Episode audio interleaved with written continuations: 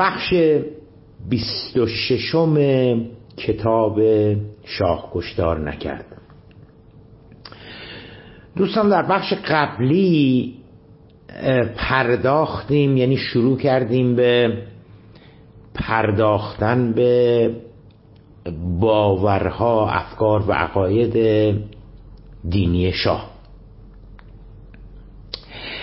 من تا اونجایی که می‌دونم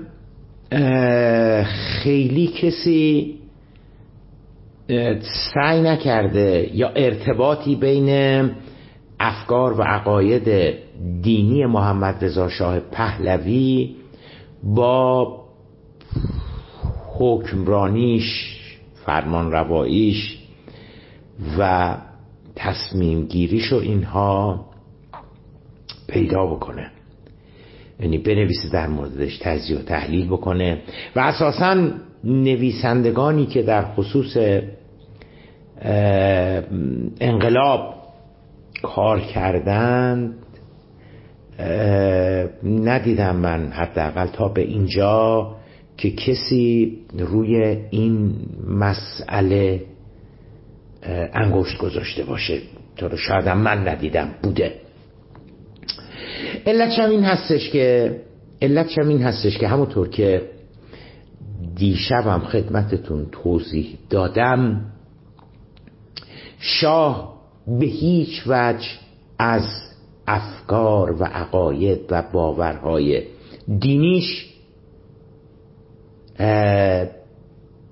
هیچ وقت سعی نکرد که بهره برداری بکنه. حالا بگذاریم که مخالفین شاه یعنی طرفداران نظام جمهوری اسلامی اساسا اون آدم بیدین و نمی‌دونم اینهایی می‌خوانند می‌گویند معرفی می‌کنند. اما واقع مطلب این هستش که برعکس آنچه که نظام جمهوری اسلامی می‌گوید مبلغین و نویسندگان جمهوری اسلامی می‌گویند شاه اتفاقا باورهای دینی داشت بدین بی دین و ایمون نبود. منتها ارز کردم هیچ وقت سعی نکرد که افکار و عقاید دینیش رو اولا وارد مملکت داریش بکنه وارد زمام داریش بکنه. و به علاوه هیچ وقت سعی نکرد که اونها رو به رخ بکشه و مثلا چه می‌دونم برای افکار عمومی مثلا ازش بهره برداری بکنه. اینها. شاید خیلیاتون دیده باشین تصویر شاه که رفته مکه حتی. مثلا لباس حج تنشه. یا تصویر شاه وقتی که می‌رفته به زیارت امام رضا. ولی خب میگم چون چون سعی نکرد هیچ وقت از بهرهبرداری سیاسی بکنه یا تبلیغاتی بکنه به خصوص با توجه به اینکه حداقل در سالهای قبل از انقلاب مذهب عنصر مهمی در جامعه ایران می بود اما شاه هیچ وقت از, از این افکار و عقایدش بهره برداری بهره تبلیغاتی و سیاسی و اینها نکرد. بنابراین این سوال مطرح میشه که پس آقای زیبا کلام اگر دیگران نپرداختن به شاه و محمد رضا شاه پهلوی و مذهب. شما شما چه اصراری داری به پردازی؟ چون خودت داری میگی که اولا شاه هیچ وقت اعتقادات دینیش هیچ نقشی توی تصمیم گیری هاش و سیاست گذاری هاش نداشت. اون یکی هم که میگی که اون پدیده دوم میگه هیچ وقت سعی نکرد که ازش بهره برداری سیاسی بکنه. یه چیزی بوده تو قلبش بوده. که حالا چه اصراری هستش که بیایم بهش بپردازیم. الان امشب خدمتتون می‌خوام عرض بکنم که چرا اصرار هستش که یا حداقل من اصرار دارم که بهش بپردازم. برای اینکه من معتقدم افکار و عقاید مذهبی شاه از یک بعد دیگری هست که برای ما باید قابل توجه باشه. برای همه کسانی که می‌خوان بپردازن به انقلاب و عملکرد محمد رضا شاه پهلوی باید براشون این مسئله مهم باشه. یعنی یعنی نمی‌تونن از کنارش به سادگی بگذرن. چرا؟ برای اینکه اون شش حادثه ای که برای محمد رضا شاه پهلوی به وجود می آید اتفاق می افتد اولیش همون ابتلا به حسبه بوده. در وقتی که وقتی که پنج سالش بوده یعنی مثلا سال 1300 مثلا دو سه اون موقع ها. و آخریش که تیراندازی معروف به کاخ مرمر بوده 21 فروردین 1344 یعنی نزدیک چهل سال بعدش و شاه به نحو معجزه آسایی جان به سلامت می‌بره. دو تا از محافظینش جا در جا کشته میشن. اما شاه به نحو معجزه آسایی جان به سلامت می‌بره. و ایزن ایزن اون چهارتای دیگه. این زنده ماندن بعد از اون حوادثی که در هر کدومش علل قاعده شاه میبایستی از بین می‌رفت باعث میشه که یک باوری در شاه به وجود بیاد که دستی از غیب مراقب منه. دستی از غیب نیروی از غیب نمی‌خواهد که من از بین برم. داره از من مراقبت می‌کنه. ببینید دوستان ببینید دوستان اعتقادات دینی افراد رو باید از دریچه چشم اونها نگاه کرد. می‌دونم شاید به نظر خیلی از شما مزهک به نظر برسه خنده آور به نظر برسه. به خصوص طرفداران جمهوری اسلامی بخندن که مثلا شاه شاه مثلا یه دستی از غیب آقای زیبا کلام آخه چی میگه برادر من؟ آخه شاه مثلا چه می‌دونم با اون هزار تا تصویر از شاه هستش که داره گیلاس مشروب می‌خوره. تا روابطش با خانم های دیگه نمی‌دونم اینا. بدن شما آمدی میگی که شاه باور داشته یه همچی باوری داشته. پاسخ من این هستش که آره آره آره شاه یه همچی باوری داشته. شاه هیچ وقت نمیگه من قدیسم من معصومم من عابدم من زاهدم من نماز شب خونم. هیچ وقت شاه اینا رو نگفته. اما اما کسی که مشروب می‌خوره کسی که با خانم های دیگر رابطه داره هم می‌تونه یک اعتقادات دینی برای خودش داشته باشه. و ما سعی نکنیم که جای خدا بشینیم و بگیم که کی اعتقاد داره کی نداره اینها. من معتقدم که شاه اعتقاد داشت. یعنی جدی بود این اعتقادش برای خودش.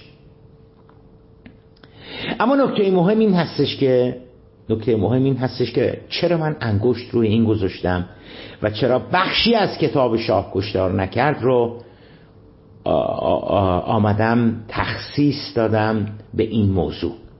برای اینکه برای اینکه جان به سلامت بردن از اون شش حادثه این اعتقاد رو به وجود میاره که دستی از غیب مراقب من هستش و چرا اون از اینجا از اینجا به بعد هستش که به کار ما مربوط میشه. چرا اون دسته باید مراقب من باشه؟ چرا از عالم غیب یه نیروی هوای منو داره که من کشته نشم؟ پاسخ شاه پاسخ شاه این بود که برای اینکه به مملکتم خدمت بکنم. برای اینکه سعی بکنم که کشورم رو به پیشرفت به ترقی برسونم.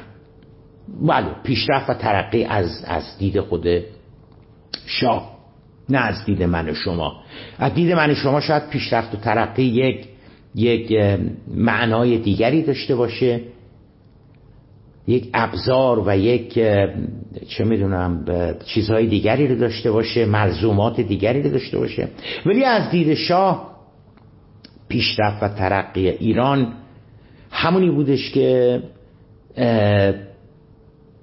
تحت تحت انقلاب سفید شاه و ملت آمد. همون که از سال 1341 شروع کرد. اصلاحات ارزی آزادی زنان سهیم کردن کارگران در سود در سود صنایع و کارخونجات دیگه اونجا داشتن کار می‌کردن مبارزه با بیسوادی آوردن صنایع مادر صنایع زیربنایی فولاد مس آلمینیوم پتروشیمی نفت گاز انرژی هسته‌ای که آخریش بود.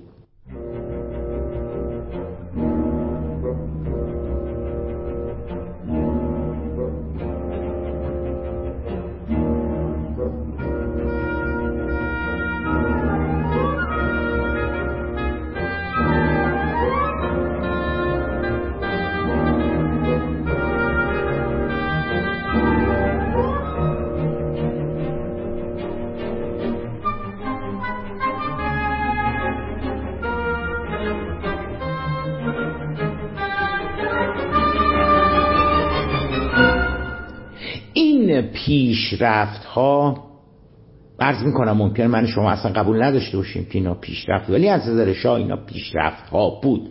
بنابراین شاه معتقد بود که اون دسته منو به این خاطر نگه داشته که من این خدمات رو به این کشور انجام بدم. این نکته رو این مسئله رو این پدیده رو این هر چی اسمشو بذاریم رو من من کسی نیستم که کشف کرده باشم.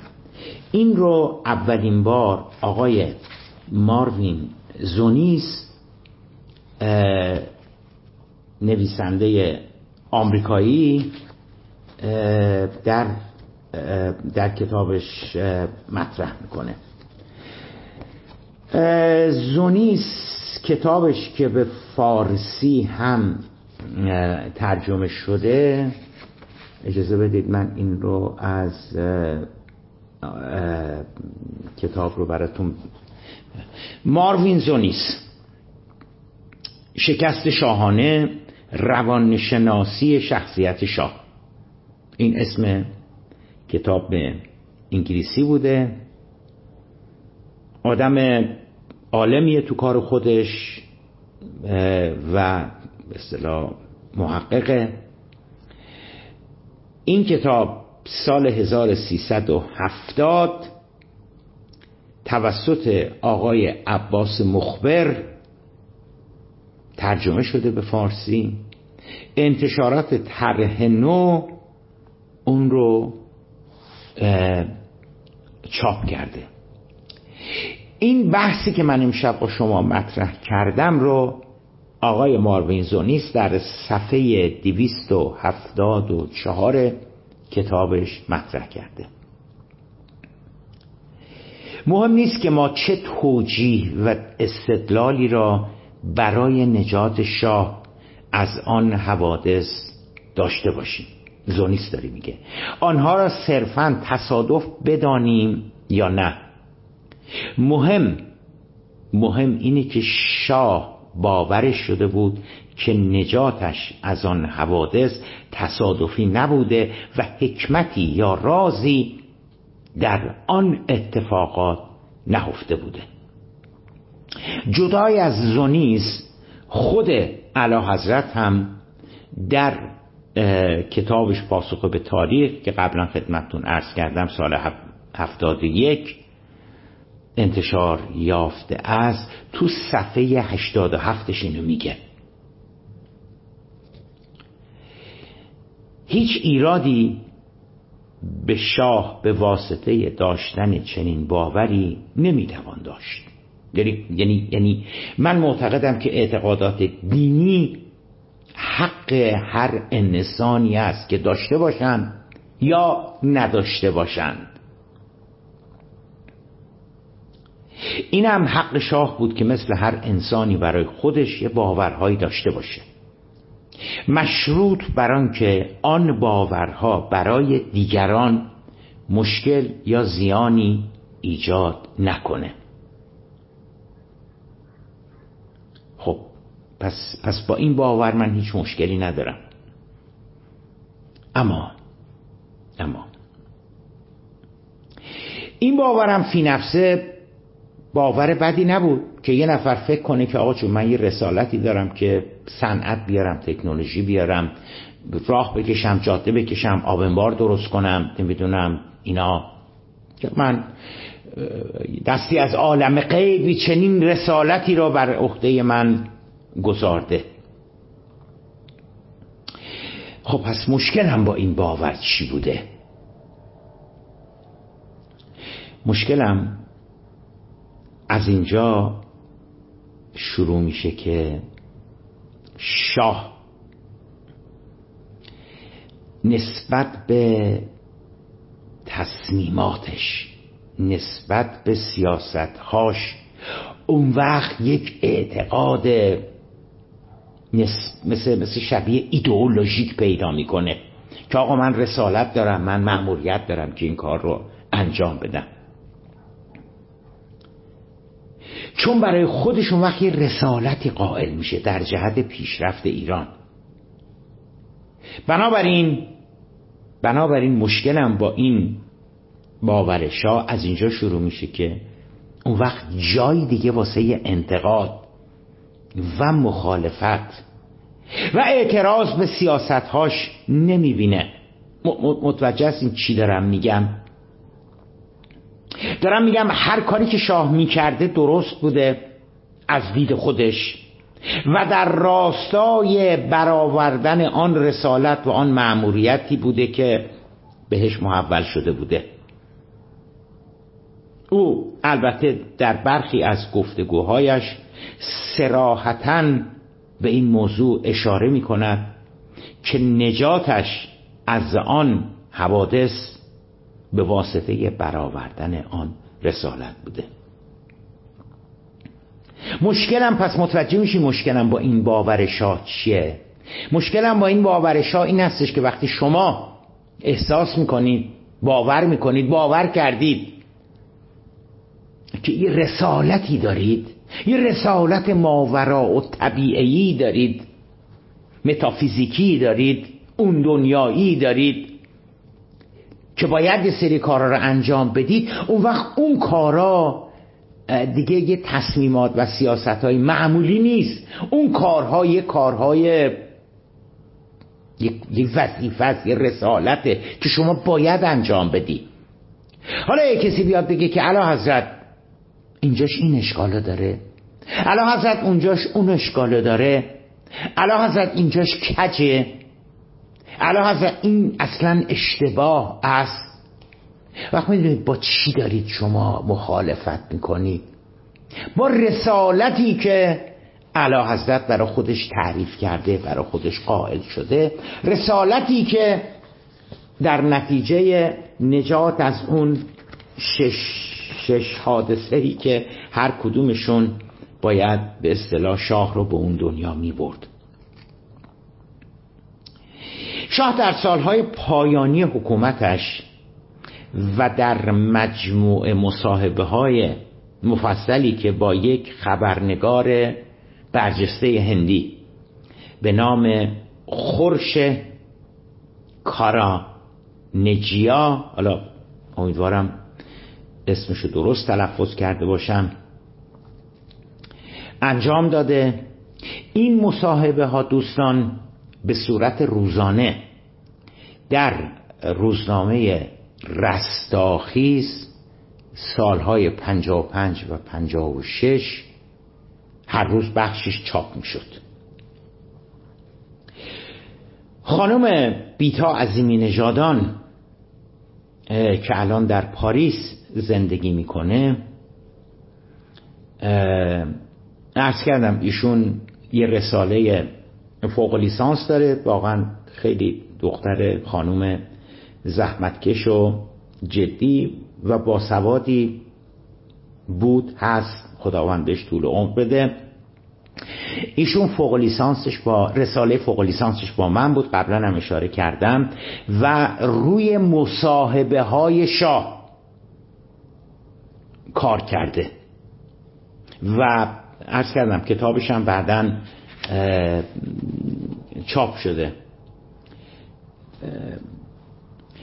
ایشون به نقل از مصاحبه ای که شاه با این خبرنگار هندی با این روزنامه نگار هندی خورش کارا کارا نجیا انجام داده. نقل قول دارم براتون میارم از اونچه که شاه گفته و خانم عظیم نژادان در رسالشون اووردن شاه میگه که من با قبول تمام خطرات کار را شروع کردم و بر مخالفینم تاختم. در این قمار من برنده شدم. یعنی در این مثلا رویارویی مبارزه با مخالفینش. از اینجا به بعدش هستش دوستان. جالبه چون ارتباط مستقیم پیدا می‌کنه اون وقت با اعتقادات دینی شاه. شاه میگه که از اول هم می‌دانستم چنین می‌شود.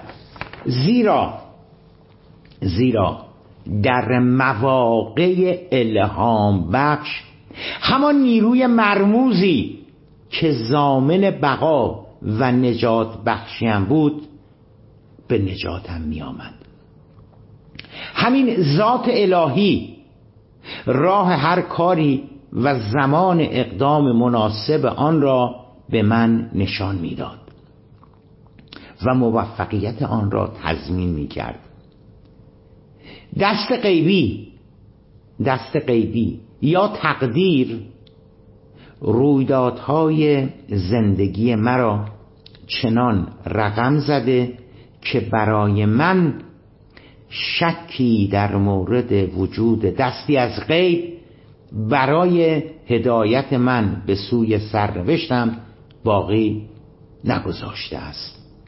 به همین دلیل در شرایطی که هر فرد دیگری به جای من تسلیم تسلیم مشکلات تسخیر ناپذیر میگردید و یا فرار رو برقرار ترجیح می‌داد یا معیوس می‌شد و ادامه راه نمی‌داد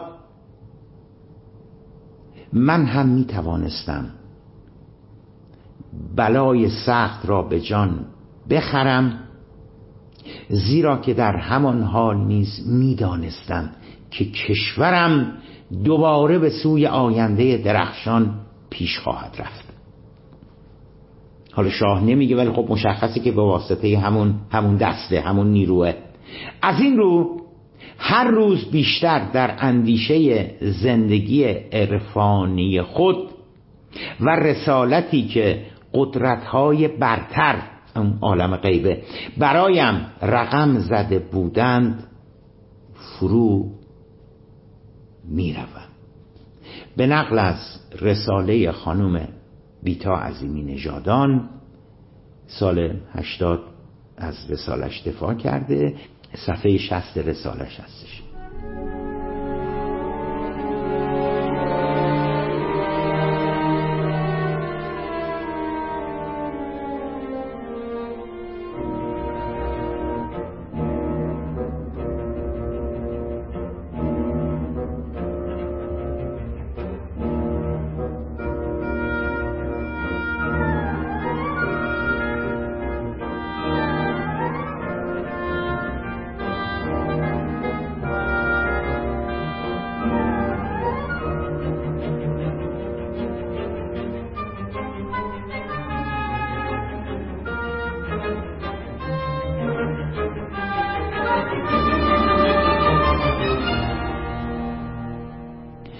ببینید دوستان من بازم تاکید می‌کنم بازم تکرار می‌کنم که شاه اینا رو داره واسه اون خبرنگار هندی تو مصاحبه میگه و اصلا چیزی نیستش که بیاد تو صدا و سیما اعلام کنه تو چه می‌دونم سخنرانیاش که همه دارن گوش میدن بیاد اینا رو بگه. نه نه نه نه نه.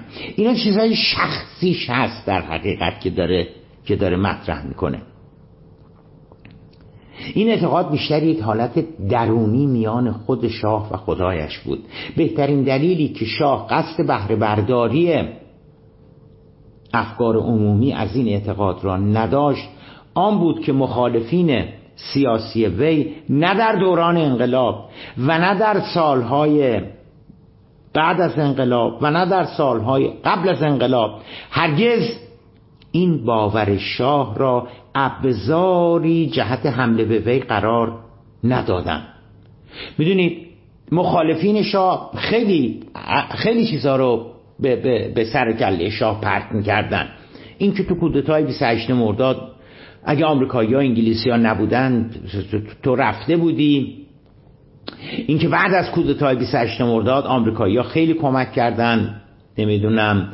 و قصه ساواکت اینجوری کرده شکنجه کرده و و و و و.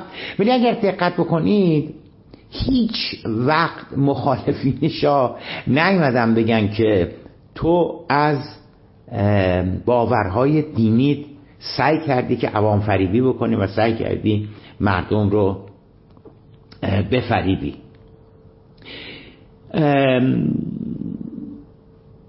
چرا هیچ وقت این مسئله باورهای دینی شاه مطرح نشده؟ چون او به ندرت در سخنرانی و مصاحبه هایش حاضر می شده که به این موضوع اشاره بکنه. این مصاحبه با اون خبرنگار هندی هم فکر می‌کنم مثلا چون, چون همون موقع ها که این داشت توی رستاخیز به صورت پاورقی یعنی هر روز چاپ می‌شد اینجوری نبود که مثلا این مصاحبه مال سالهای قبل بوده باشه. نه همون سال 55 همون سال 56 که این مصاحبه تو رستاخیز بخشاش هر روز مثلا میامد بیرون. فکر کنم همون موقع ها داشته انجام می شده یعنی همون همون سالهای 55 56 داشته این مصاحبه انجام می شده و بعدم مثلا تو روزنامه رستاخیز به جز من که مثلا می‌رفتم حالا نمی‌دونم قیمتش چقدر بود پنجاه بود یه تومن بود و روزنامه رستاخیز رو میخریدم نمی‌دونم فکر می‌کنم سرجم شاید مثلا در, در, در, کل کشور از اون 34 میلیون در سال 55 56 شاید مثلا سرجم هزار نفرم نمی‌رفتن روزنامه رستاخیز رو بخرن. یه روزنامه حکومتی بودش مثل کیهان یا اطلاعات یا چه می‌دونم رسالت یا روزنامه جوان امروز و دیگه مثلا کسی نمی‌رفت اینا رو بخره. بنابراین اینجوری نبود که یک انعکاس عمومی داشته باشه. مثلا هر شب یه آقای بیاد مثلا بخشی از این مصاحبه شاه با این خبرنگار هندی رو مثلا بخونه. میگم واقعا مسئله اعتقادات دینی شاه یه چیزی بودش که بین خودش و خدای خودش و تنهایی خودش بود. در مصاحبه همون مصاحبه معروف با خانم اوریانا فلاچی که قبلا هم من خدمتتون عرض کردم هم شاه به این موضوع می‌پردازه. نقل قول. از مصاحبهش با خانم اوریانا فلاچی. شاه میگه که من به کلی تنها نیستم. زیرا نیرویی که دیگران آن را نمی بینند مرا دارد همواره همراهی می کند یادتون باشه مصاحبه مال سال 53 و. یا 54 باید باشه. یک نیروی عرفانی. وانگهی من پیام هایی دریافت می کنم پیام های مذهبی. من خیلی مذهبی هستم و به خدا باور دارم. باور دارم خداوند مرا برای مأموریتی برای میهنم برگزیده است. الهامات من یعنی داره به اوریانا فلا چی میگه؟ میگه چرا؟ من یه همچی فکرهایی دارم. میگه الهامات من معجزه هایی بودن که مرا از مرگ نجات دادن و در نتیجه باعث نجات کشورم شدند. سلطنت من به فلاچی داره میگه کشور را نجات داد. زیرا خدا به من نزدیک بوده است. این درست نیست که همه کارهای بزرگی را که برای ایران انجام داده ام به خودم نسبت دهم. فروتنی هم داره می‌کنه تواضع هم داره می‌کنه. من می‌توانم این کار را بکنم بگم همشو من کردم.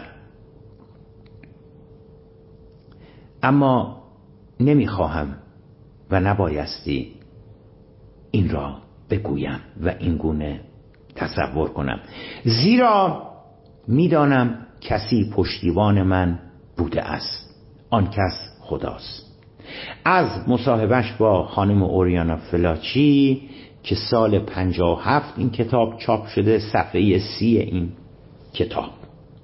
بازم میگم مثل مصاحبه که حالا یکی دو سال بعدش با اون خبرنگار هندی انجام میده شاید مثلا چه می‌دونم مثلا جمعا.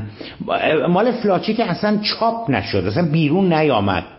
سال سال 53 یا 54 که این مصاحبه انجام میشه اصلا, اصلا بیرون نیامد.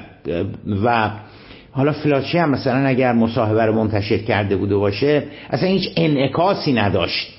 یعنی یعنی من قشنگ یادمه که مثلا سال 55 56 دوران انقلاب مثلا ما نمی‌گفتیم که آره دیدی شاه مثلا چی گفته بوده با فلاچی نمی‌دونم. اینا حتی خود شما هم شاید برای اولین باری که مثلا در خصوص مصاحبه شاه با فلاچی داریم میشنوی. مقصودم این هستش که اینکه قبل رو این نکات تاکید دارم این هستش که واقعا اینا شخصی بوده. مثل باورهای دینی که آدمای مختلف دارند. واقعا اینا شخصی بوده.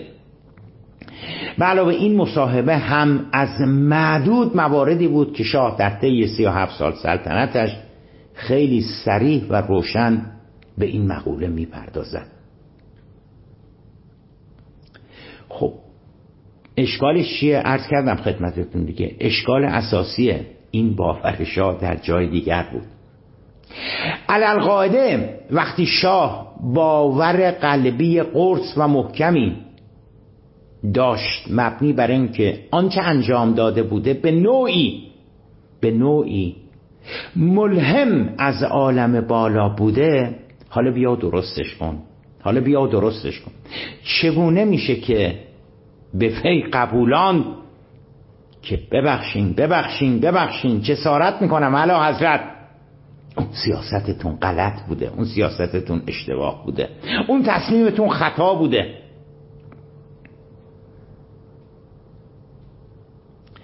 و علا حضرت اون, اون, اون کسی که با شما مخالفت کرده سر اون مسئله علا حضرت ببخشین ببخشین حق با او بوده. به مرور زمان به مرور زمان ببینید آدمایی که مسئولینی که رهبرانی که که یه همچی اعتقادی ندارن که دستی از غیب مراقبشون هست. شما جرأت نمی‌کنید یا چشتون ابروه و این کارتون غلطه. کی جرأت می‌کنه به پوتین بگه که آقا جون حمله کردن شما به اوکراین غلط بوده؟ کی جرأت می‌کرد؟ به صدام بگه که صدام حسینه نمی‌دونم چی بهش می‌گفتن عربا. حمله حملت به کویت یا اخی سربر رهبر قدرت بزرگ. کارت غلط بوده حملت به ایران. یا حملت به کویت یا این کارت یا اون کارت. ببینید اونایی که اونایی که خود رو نظر کنده نظر کرده نمیپندارن و تصور نمی‌کنن و همچی باوری ندارن. آدم جرأت نمی‌کنه بگه بالا چشتون ابروه و به سیاست هاشون و به, و به تدابیرشون ایراد بگیره. چه برسه به علا حضرت که معتقد بودن که پشت پشت سیاست ها و تصمیمات ایشون یک, یک نیروی غیبی هم بوده. حالا بیا و درستش کن. عروس مجلس ما همیشه دل می‌برد. علل خصوص که پیرایی هم بر او بستند.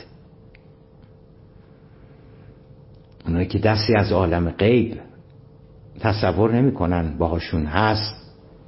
میگم آدم جرأت نمی‌کنه بگه بالا چشتون ابروه. چه برسه علا حضرت که حالا مشکل این بود. یعنی این که من این, این رو مطرح کردم در این کتاب به واسطه این احساسی که به شاه می‌داده نگاهی که در شاه به وجود آورده بود که قرص و محکم به اون سیاست ها ادامه بده و حالا اگه کسی یه چیزی میگه یه انتقادی هم می‌کنن یه مخالفتی هم می‌کنن یه اعتراضی هم می‌کنن غمت نباشه خیالت نباشه حق با توه. تو, تو, تو کار درسته. برو جلو.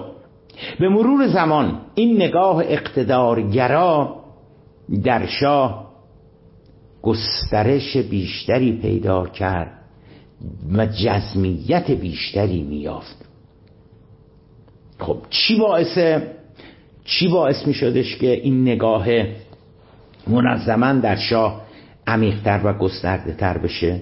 الان خدمتون عرض می‌کنم. تعظیم و تکریم و بل قربانگویی های اطرافیان به مرور زمان باعث می شدن تا اگر شاه در آغاز سلطنتش نجات از حسبه یا سقوط نکردن به دره را معلول شانس و تصادف و بخت و اقبال می‌دانست در سالهای پایانی سلطنتش آن را آن اتفاقات را دیگر معلول شانس و تصادف تصور نمی کرد. دیگه نجات یافتنش از اون شیشته حادثه رو دیگه یک یک نمی گفت مثلا من من آدم خوش شانسی بودم. می‌دونی؟ بلکه آنها را مرتبط با رسالتی که برای کشورش از جانب خداوند به وی محول شده بود تصور می‌کرد.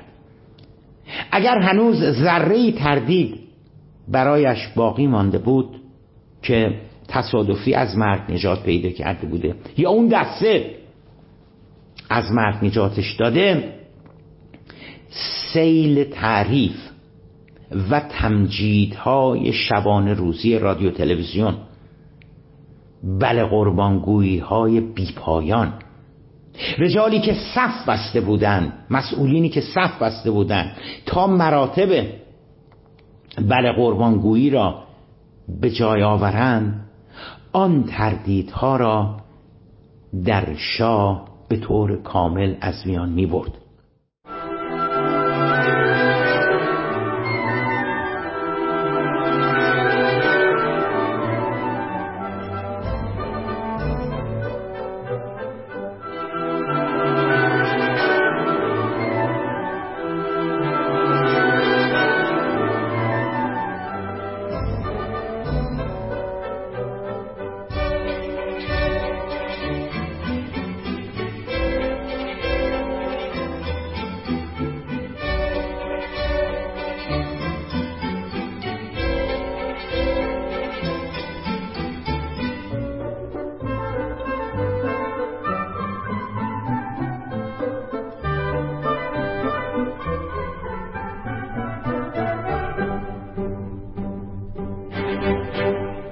در سالهای پایانی سلطنتش دیگر مطمئن شده بود که سلطنتش فرمان رواییش یک امر معمولی نبوده بلکه یک موهبت الهی است.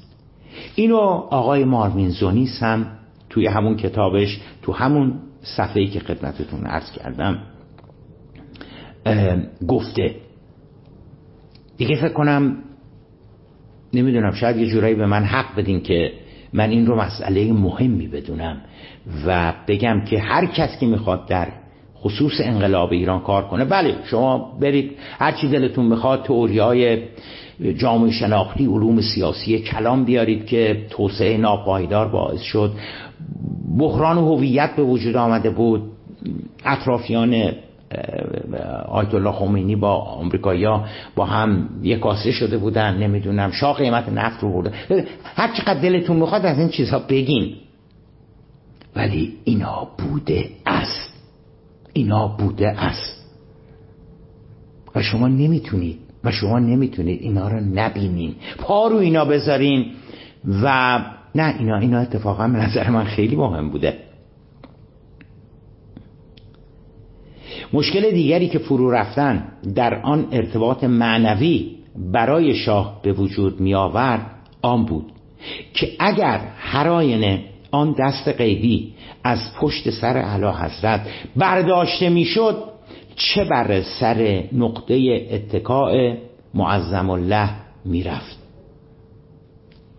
متوجه هستین؟ یواش یواش دارم حالا حالا, حالا, حالا, حالا دارم چی کار می‌کنم ببینید تا به الان حالا الان رو بگیریم سال 55 بگیریم سال 56 شاه مطمئن بود که اون دسته هواشو داره. سوال سوال. ممکن می بود که اون دسته یه روزی هواشو نمی داشت و از پشتش می‌رفت کنار. چون بالاخره شاه تمام کارهایی که میبایست واسه مملکتش می‌کرد به زعم خودش کرده بود. یا چه یا یا علا هست یا اصلا یا اصلا من خودم می‌ذارم جای اوریانا فلاچی. من خودم می‌ذارم جای اون آقایی که اسمشو بلد نیستم بگم. اون اون اسمش سخته اون خبرنگار هندیه که داره با شاه مصاحبه می‌کنه. و از شاه دارم می‌پرسم از محمد رضا شاه پهلوی در اوج اقتدار و قدرتش دارم می‌پرسم که علا حضرت آیا ممکنه که یه روزی این دسته دست غیبیه از پشت سر شما برداشته بشه؟ خیلی دلم می‌خواست این سوال رو از علا حضرت می‌کردن که ببینن علا حضرت چه می‌گوید. آیا علا حضرت تضمینی از گارانتی هستش؟ آیا از عالم غیب به شما پیامی داده شده که شما تا روزی که زنده هستی اون دسته شما رو حفظ بکنه؟ اون دسته گفته که محمد رضا تا روزی که زنده هستی رو من حساب بکن؟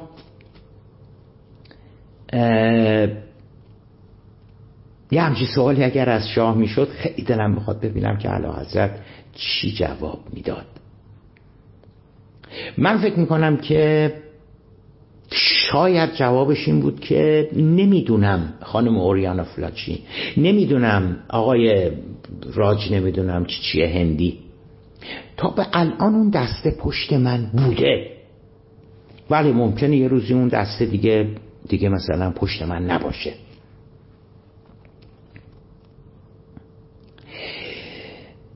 نکته مهم. نکته مهم این هستش دوستان که شاه شاه این اتفاق برای اعلی حضرت افتاد و چیزی از عالم غیب نیامد پیامی از عالم غیب برای اعلی حضرت نیامد که اعلی حضرت ما دیگه از تو پشتیبانی نمی کنیم. نه نه نه نه. این اتفاق نیفتاد. و چه اتفاقی افتاد؟ اتفاق بدتری افتاد. اون اتفاق بدتر اون بودش که شاه دچار سرطان شد. دسته می‌تونسته جلوی سرطانش رو بگیره؟ بله می‌تونسته جلوی سرطانش رو بگیره. همونجور که جلوی تیراندازی شمس آبادی رو گرفت که با یوزی و مسلسل به سمت شاه تیراندازی می‌کنه میتونستش دسته نظر شاه سرطان بگیره. از هر هزار نفر یه تعدادی سرطان می‌گیرن خیلیاشون هم نمی‌گیرن. بنابراین آره می‌شد که شاه سرطان نگیره. اون دسته می‌تونست کاری بکنه که علا حضرت سرطان نگیره. و فقط شاه سرطان نگرفت بلکه بدبختی این بود. حالا شاید لغت بدبختی خیلی درست نباشه. شاه درست در اوج قدرت در اوج اقتدار در اوج توانایی دچار سرطان شد. یعنی سالهای 53 54 که واقعا شاه در اوج قدرت بوده و با هیچ تهدیدی و هیچ بحرانی هیچ مشکلی ام از داخلی خارجی منطقه‌ای بین المللی اقتصادی سیاسی روبرو نبود. بلکه درآمدهای نفتی ایران انقدر زیاد شده بود که از پارو بالا می‌رفت. تو اون سالهایی که شاه سهام کروپ رو می‌خره وام میده. باورتون میشه شاه وام میده. شاه به کشور میگه که تو از کشورهای اروپایی وام میده. دلیلش هم واضح بود دیگه؟ کشور سی میلیونی سی و چهار میلیونی درآمد نفتیش رفته بود بالای 20 میلیارد دلار در در سال. در سالهای آخره پنج میلیون بشکه صادرات نفت ایران بود. که اشتباه نکنم حالا یا ما بعد از عربستان بودیم یا حتی از عربستان هم بالاتر بودیم. توی سالهای عواسط دهه پنجاه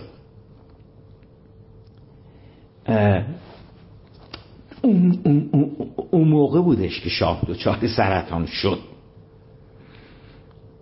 یعنی عالم و آدم کمر بسته هستند و شاه دچار سرطان میشه. و